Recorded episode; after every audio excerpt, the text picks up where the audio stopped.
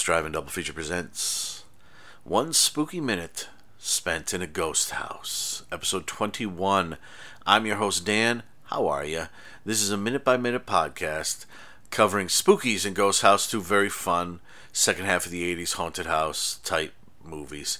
And let's uh, let's let's dive right in, shall we? I, I will. Uh, I I've said this on the other um, the companion podcast to this one, but I'm trying to keep this at this time. I'm trying to keep things a bit more um, precise than they have been, and so this episode is going to be a little shorter, like with the last one, maybe a little shorter than the normal ones, and maybe too precise. Maybe you won't like it. If you don't like it, I can go back to telling more stories and taking more tangents. But I'm just trying to keep it a little more not simple per se, but keep it just more succinct so we'll see how it goes. Anyways, this is uh, this is Spookies. We're going to watch here, minute twenty two of Spookies, and the last minute ended with um, was it the planchette or whatever it is, the the thingy for an Ouija board, and the kind of spooky gal was kind of holding it, the planchette, kind of excited, and Duke, the big guy, was trying to get into a locked door. Listen to this.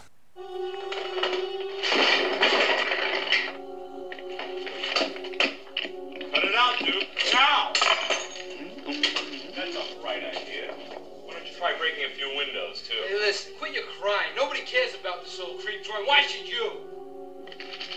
There's something in there. What, are you crazy?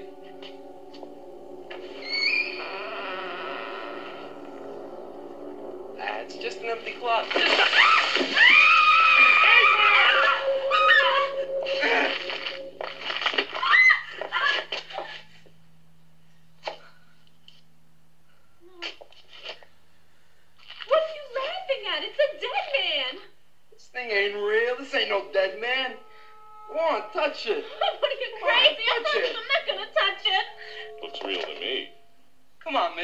Ever see a dead man like this before? Look at that face. Uh, some jerk's idea of a gag.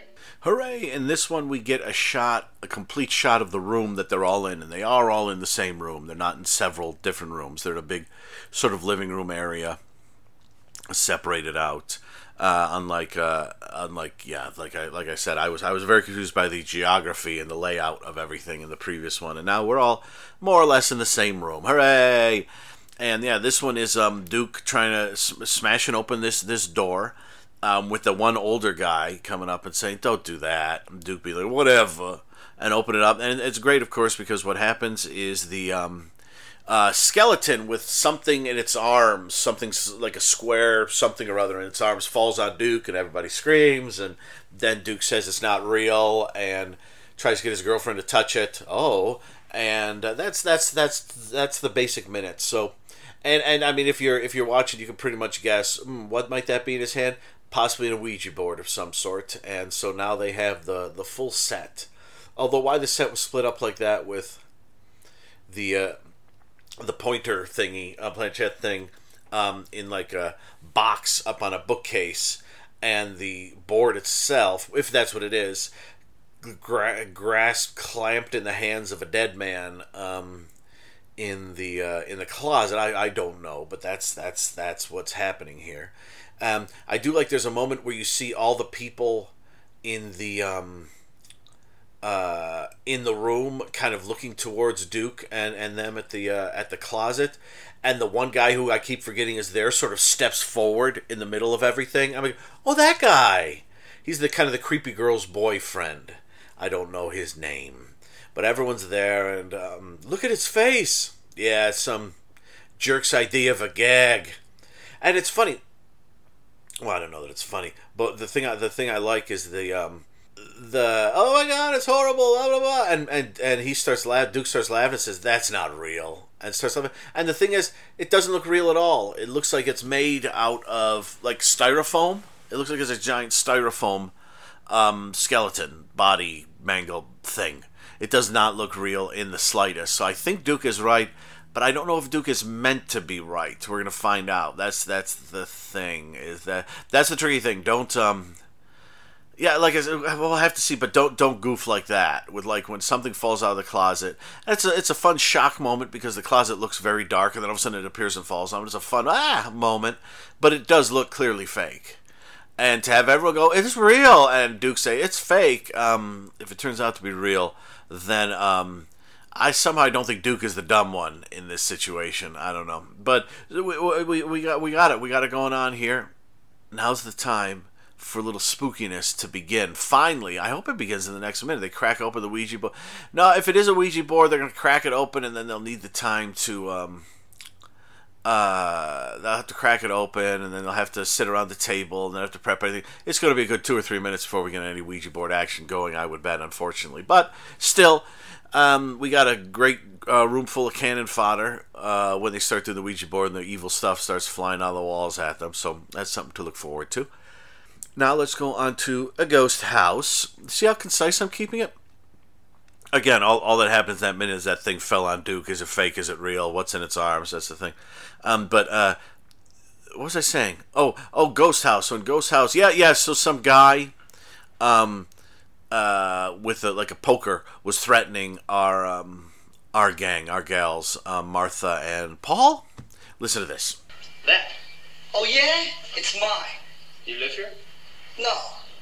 We're here on vacation. My camper's parked out in the yard. I'm here with my brother and his girlfriend. Our sister Tina's with us, too.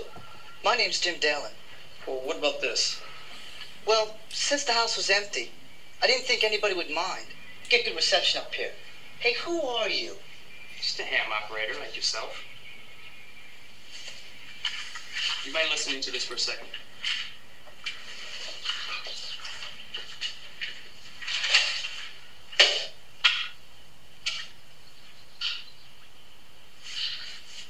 Who are you? What do you want? For God's sakes, somebody help me! Help! Help! So we meet this guy and he's i like we're on vacation.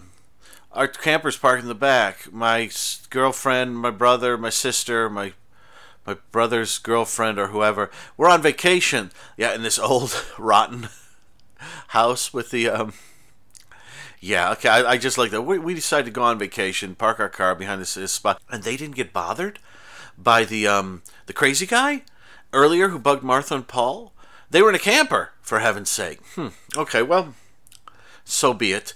Uh, so yeah, he's there, and they're ham operators, and gradually he lowers the poker as the time goes by, and they decide to listen to that tape. And the, the yelling and the screaming, and the minute ends on a good old yell. It's a good scream. It's a good scream. You know, I, I didn't go out with dignity, but I gave it a good scream. I showed him I was scared. The minute is that's it really. That's that's the whole minute is it's it's them. I, I like how he he is willing to tell them his name and that his family is here and the girlfriend is here and all this stuff. Well martha and paul don't do anything but say yeah i'm a ham operator. Listen to this. And then they put on the tape. I've said i was going to try to keep these concise but boy i can keep this pretty concise because you just hear hear that guy yelling it we've already heard that tape a couple of times. That's kind of it I, I hesitate to say that's that's all that goes on in the minute. I mean, yeah, yeah. I mean, obviously, there's something about um, uh, I, I, I, the the guy the guy is singularly unthreatening with the poker and everything. I'm I'm not sure why he didn't sort of sneak up and just have a peek to see who was there. Oh, it's a guy and a gal, and they're just looking at the ham radio. Um, they're not evil people. Maybe they have seen the caretaker guy, and that's why they went up with the poker. But still, you wouldn't think. I don't know. It's it seems like he's very unthreatening and he gives out too much information to like be the guy who's supposed to be the you know the scary guy in the situation. Paul and Martha are large and in charge in this, but yeah, so we're gonna hear the um, and I will say that voice does sound familiar now on the tape. I don't know, and the guy looks a bit like um, looks a little like it's John Wesley Shipp, you know, the Flash on the original Flash Shipp, S H I P P last name um, on the original Flash, and he plays Barry's dad, or he did play Barry's dad. I'm only on season two of the of the current Flash. He kind of looks a bit like him, I think. Maybe not. I don't know. I still want to see Martha and more stuff. I want to see Killing Birds, Stat. I want to watch Tenebrae again, and I still want to watch that that movie from the '70s. She was in that really weird sounding one, but I don't quite know the perv level on that, so I may I may skip that. Um, I'm always up for watching something weird especially if it's from the 70s when things got super friggin' weird. So that's about it, really. Wow, how concise was this? Is this this is too concise, isn't it? I need to do a little more.